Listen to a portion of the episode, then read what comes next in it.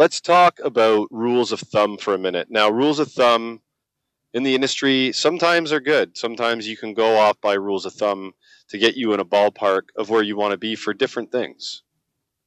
Okay, but you got to understand that rules of thumb and generalized manuals of some equipment are just rules of thumb and are just generalized information. Sometimes you have site specific issues that you have to deal with. Now, in these issues, when these when these issues arrive, generalized information most of the time is not going to help. You got to think outside of the box. Now, I'm going to bring up some some situations where myself or a team of people within my company have thought outside the box to solve certain situations. This is the HVAC Know It All podcast. I'm your host, Gary McCreadie. HVAC Know It All is sponsored by Testo, Yellow Jacket, Refrigeration Technologies, Armstrong, Field Pulse, and TruTech Tools. You guys want to save money on your tool purchases? Head over to TruTechTools.com, pick your tool, and apply coupon code Know It All at checkout. K N O W I T A L L. That will save you 8% off the price of your purchase. That excludes Fluke and Flir products, unfortunately. But if you want to save on Testo products, head to HVACKnowitall.com, scroll down the home page, click on the TruTech Tools logo. It will bring you to a link where you answer two questions. Make sure you mention that HVAC Know It All sent you. And once you sign into your TruTech Tools account, you will see preferred Testo pricing. So let's start with the most fresh site specific issue or modification on my brain. And the reason it's the most fresh is because a conversation recently with my coworker had had kind of brought it back to life. And he called me up to ask me about six defrost cycles on a freezer that he was working on that had some issues. And he said he was reading, and most of what he was reading said it's four, four defrost cycles. Six is too much. And I'm like, well, hold on a second. This could be a site specific modification for whatever reason. I don't know that site, so I can't speak on why it was done. All I know is it might have been done for a reason. And the reason I say that is because I had a similar issue on an environmental chamber. I posted about it on Facebook, Instagram, and LinkedIn. And if you follow me on there, you would have maybe read about this recently. So a few months back, the customer approached me with a problem. They had a brand new environmental chamber set for minus 20 degrees Celsius. Now, in the defrost mode, the temperature would rise to about minus 15. For them, that was out of spec. They wanted it closer to set point during the defrost cycle. So, in the back um, was a time clock and there was also a two stage heating system that had a two stage defrost termination. So I noticed, I don't remember the exact times, but I know that it was set up for four defrost cycles.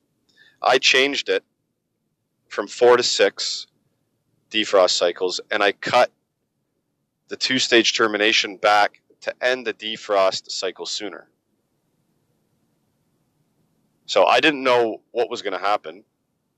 I said beforehand, I said, listen, when I'm doing this, I don't know if we're going to have an issue with ice buildup now because now we're reducing the amount of defrost time. But because I was reducing the amount of defrost time, that's why I increased the defrost frequency from four to six. So a few days later, a couple weeks later, we we trended this because each chamber or each piece of equipment has its own wireless trending system that can be tracked from the web by logging in.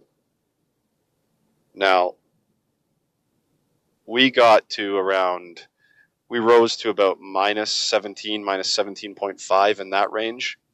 So we made quite a bit of a difference. And I said, you know what? Now it's in spec. It was in spec for what they want it to be, their ranges.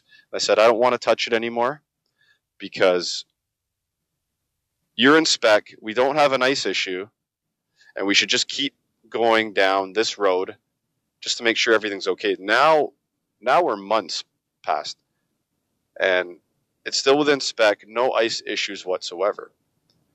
That was a site specific modification. Now, some people fired back at that original post and told me that it was too excessive of defrost. But listen, don't listen to guys or techs on forums telling you how to do your job from 500, 1500, 3000 miles away. Don't listen to that because they don't know your job. They don't know your customer. If you're asking for help, that's a different thing. But if you're telling people what you did to solve a problem and it worked, and guys start, start getting on your back, to me, that's bullshit because they're making assumptions based on their knowledge and experience, not based on what your specific, site specific issues are your customer, your equipment, your time frame, your your pricing, your area, the market you're in. There's so many different factors that affect all of this. So, guys, site specific modifications are something that you need to do sometimes to get yourself out of a jam. And we've done them as a company often. The owner of my company was a very, very smart man when, when I first started in the trade. Very, very smart man. And we used to do this all the time site specific modifications. I'm going to tell you about one coming up that I did with a tech when I was just an apprentice. And I thought it was a brilliant idea. I had my my fears about how the system would work after, but it worked fine. I'm going to tell you about that coming up right now. Do you guys know what a pump volute is? Well, a pump volute is basically the portion of the pump where the impeller sits. Now, this Armstrong tip is a good one if you can't find information, if you can't find the nameplate, because sometimes you go to a piece of equipment and the nameplate's gone. But on some volutes, there's a stamp. Okay, and on that stamp is provided some information about that pump. So if the nameplate's missing, check the volute for information on that pump, record it, and call your local Armstrong dealer to find out more information about that pump. This tip is brought to you by Armstrong, and this podcast is sponsored by Armstrong. So, this was an older building. Um, the unit wasn't ancient or anything, but I mean, it wasn't new. And the condenser had a leak right in the middle. This was a rooftop unit on the roof, uh, probably at least 10 tons, at least. Could have been bigger. Uh, but the leak was right in the middle of the condenser. And this repair I'm going to tell you about is actually quite brilliant if it works, and it did work in this specific case. Now, I've I've repaired leaks in the middle of condensers many times. And this is another thing. I I've posted this. I actually posted one about a year and a half ago in the spring. It was a leak that I had to fix and and near the end bend um, the tube sheet that runs down where the where the end bends are on the condenser. I had to cut a piece of that away and put in a, a new piece of pipe, a small piece of pipe. And I took a picture halfway through the repair when it looked a mess, soap dripping everywhere. And I was called a hack for it by a couple guys. But guess what? That unit's still up and running now. Still running just fine. The leak that I fixed hasn't leaked again. No other leaks on the condenser. Sometimes you got to do what you got to do to keep your customer up and running. All right, um, but but listen to this. This condenser had a leak right in the middle, and it was a straight condenser. There was no there was no curvatures in the condenser whatsoever. Straight. So the owner of the company, it was his idea to fix it like to fix to fix it this way I'm about to tell you. And it was his brother that I went with to do the repair, and his brother was a very smart man as well, a very good technician. And the idea was to snip the end bends on either side of the condenser, cut them open, and take a pipe, obviously smaller than what the actual condenser pipe was, and slide it through. Now, I know what you're thinking. It's a smaller pipe. Will it cause issues with restriction or, or head pressure issues? And those are my thoughts too, originally. But we actually slid that thing through and we put it back together, welded it back together, or saw or brazed brazed it back together. I know some of you guys are. I've said welded in the past and the terminology police is all over me, brazed it back together. And man, incredible. It, it worked. No issues with head pressure, no issues with compressor amperage, no issues with restriction. It was a solid repair. And it avoided us cutting fins away from the condenser and snipping a piece of the tube away from the condenser possibly causing damage to other parts of it because you got to be very very careful when you're when you're doing that. Okay and that that repair is not really a site specific repair. I guess it is in a way but it's not a problem that is pertained just to that site. It's a leak. Leaks happen everywhere. But i thought this was a cool one to add in because this is the first time I've seen this done, and I haven't seen it done or done it myself since. But anytime you're in a jam and you have a leak directly in the middle of condenser and you can slide a whole brand new pipe right through the middle, hey, it's an option. I'm not telling you what to do. And I'm not telling you there may not be repercussions if you do it, but it's an option. You have to decide for yourself what is best for you in that situation. So when you run a business, cash flow is very important.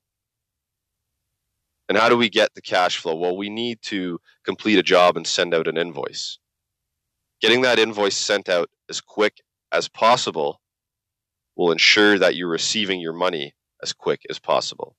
So, how about finishing a service call or an install and sitting in your truck five minutes after the completion of the job and sending that invoice directly from your phone or tablet, sitting from the driver's seat of your work truck. That sounds cool to me. Field Pulse offers that feature in their all in one service business software. Check them out, guys. 14 day free trial, fieldpulse.com forward slash HVAC know it all. So, this site specific uh, repair or modification I wasn't part of, but I had seen, and I inquired about it because I wanted to know why it was there because I didn't understand it at the time. This is many, many years ago. So we used to take care of a very large freeze freezer warehouse, like refrigerated warehouse, and it it was big. It stored products for fast food chains and whatnot, and supermarkets and stuff like that. But it was all it was all frozen stuff. So one day when I was walking through the freezer, well, there's many freezers in this place, kind of just broken up, all different temps. I saw a fan mounted to the wall and blowing at another wall. I'm like, what is that for? I didn't understand it. So I inquired about it. And what was happening when that fan wasn't there, when the evaporator close to that wall was in defrost, the heaters would melt that ice, right? And the ice would turn to water, and at times we would get steam. Okay, rising up from the pan. That steam would make its way over to the wall and it would stick to it and freeze. Doesn't sound like a massive deal, but right underneath that wall was a doorway. That doorway was for fork trucks and people to go in and out when they were loading or unloading or moving product around. so it was accumulating on the wall and it was falling and dropping down. This is dangerous because it could drop on someone's head. And if it's not dropping on someone's head, it's dropping on the floor and freezing there, creating a trip hazard, a slipping hazard, and creating a hazard for the fork trucks that are going back and forth. So this fan was installed on an adjacent wall pointing at that wall. And that air was actually breaking that that water vapor up and kind of dissipating it, diffusing it in different directions so it couldn't concentrate itself on that wall and build up. Very, very simple solution to a problem that was happening for a very long time. Very, very simple solution. And if you think about it, it makes a whole lot of sense. You just need some airflow to break that water vapor up to get it to move from the from away from the spot that you don't want it to. And not only away from that spot, but we don't want it accumulating on another wall. It's a freezer. And guys guys that work in freezers know there's going to be ice problems regardless. Especially if you work in a humid climate, there's always ice issues and you always got to deal with ice issues. But ice accumulating above a wall that could fall on someone's head and create an issue is not a good thing. So that fan was installed to dissipate that water vapor to stop it from collecting on that specific wall. And it actually worked really, really well. That was a site specific mod that I wasn't part of, but somebody thought outside the box when they put that in. You don't see that very often. You don't see, or I don't hear a lot of techs thinking outside the box enough. I hear techs say, Well, I was taught, well, I was taught, well, I read in this manual. Well, guys, listen. When it comes to customized problems, you have to throw generalized information and rules of thumb out the window a lot of times because it's not going to help. You have to take what you know, your base knowledge, and I always talk about base knowledge. It's very important. Going to take your base knowledge of all you've learned and apply it to something that's different. You guys ever heard that phrase? Famous quote from Einstein repeating the same thing over and over and expecting different results. Well, it's so true. And that's where thinking outside of the box comes into play. Stop doing the same thing. Stop going into that freezer and just scraping the ice off every day and thinking the problem's just going to go away. Think outside the box, guys. Trust me. So here's another good one for you. Um, we used to have a lot of Mr. Slims in different server rooms around uh, the city, and anybody that's ever worked on a Mr. Slim, they they have uh, their their fans actually their condenser fans actually slow down. Th- these are the old old ones, like 15 years ago, but their fans would slow down depending on, I believe, if I'm not mistaken, I haven't worked on one in a very long time. There was a thermistor on the condenser somewhere and it controlled the fan operation, the condenser fan operation, according to the temperature of the condenser. But we had a couple of instances where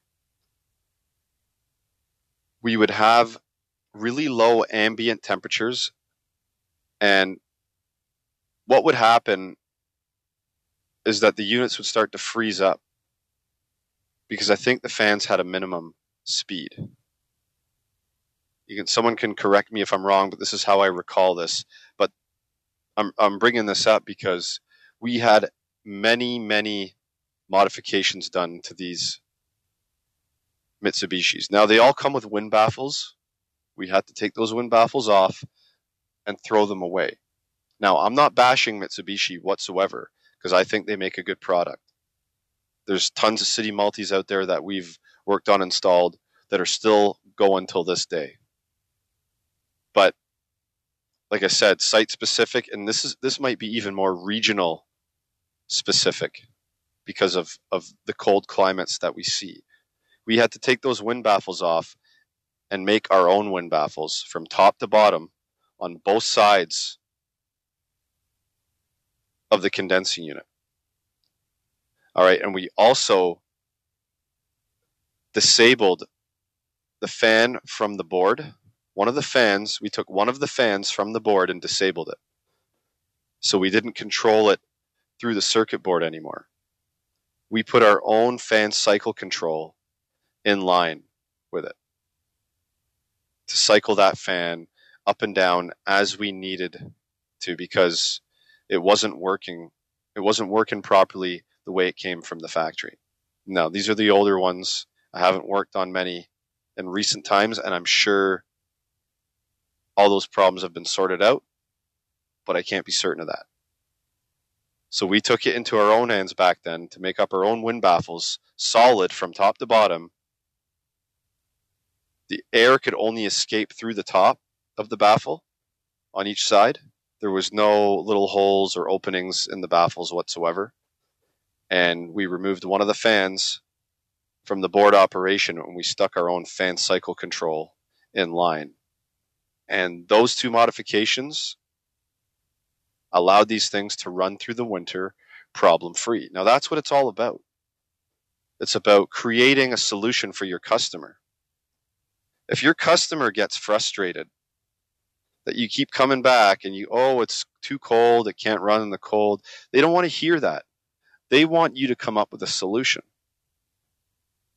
So I remember we had so many Mitsubishis out there.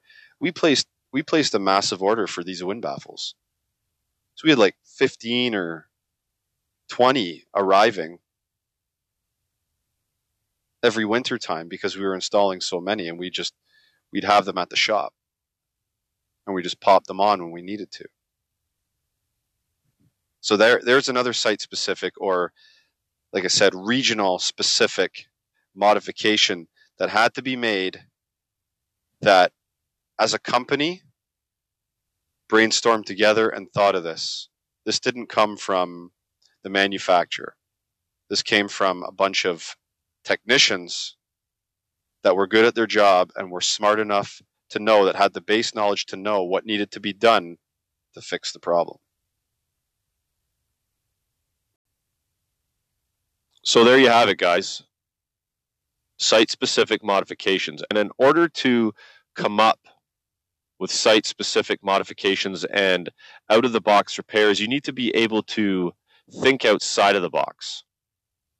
You have to. If you don't, and if you don't try new things and experiment with new things, you're never going to learn and progress as a technician. If you just keep doing the same things you were taught over and over and over again, and you don't push the envelope, I'm sorry, guys, you're going to get stale. You're going to get stale and you're going to stay where you are as a tech. The best technicians in this trade learn how to adapt, they learn how to think out of the box, learn how to push the envelope, and learn to try new things, and are not scared of failing when they try new things. Failure is going to come. It's just part of the learning process and the learning curve. All right, so if you encounter a problem that's kind of odd, you've never seen it before, it might be a site specific modification that you have to make that you've never had to do before in order to get that piece of equipment running the way it should or to alleviate another problem like ice building up on a wall of a freezer. So keep that in mind, guys. Grow your base knowledge, okay? Think outside the box, push the envelope, and don't be afraid to try new things. I hope you guys enjoyed the podcast. I hope you have a good day. It's Friday today. So I hope you guys have a good weekend. And I'm on holiday next week. So, guys, unfortunately, there probably won't be a podcast next week because I'm off up north to relax, drink a few beers, maybe jump in the pool, have a fire, you guys have an awesome day, an awesome weekend. Happy HVACing.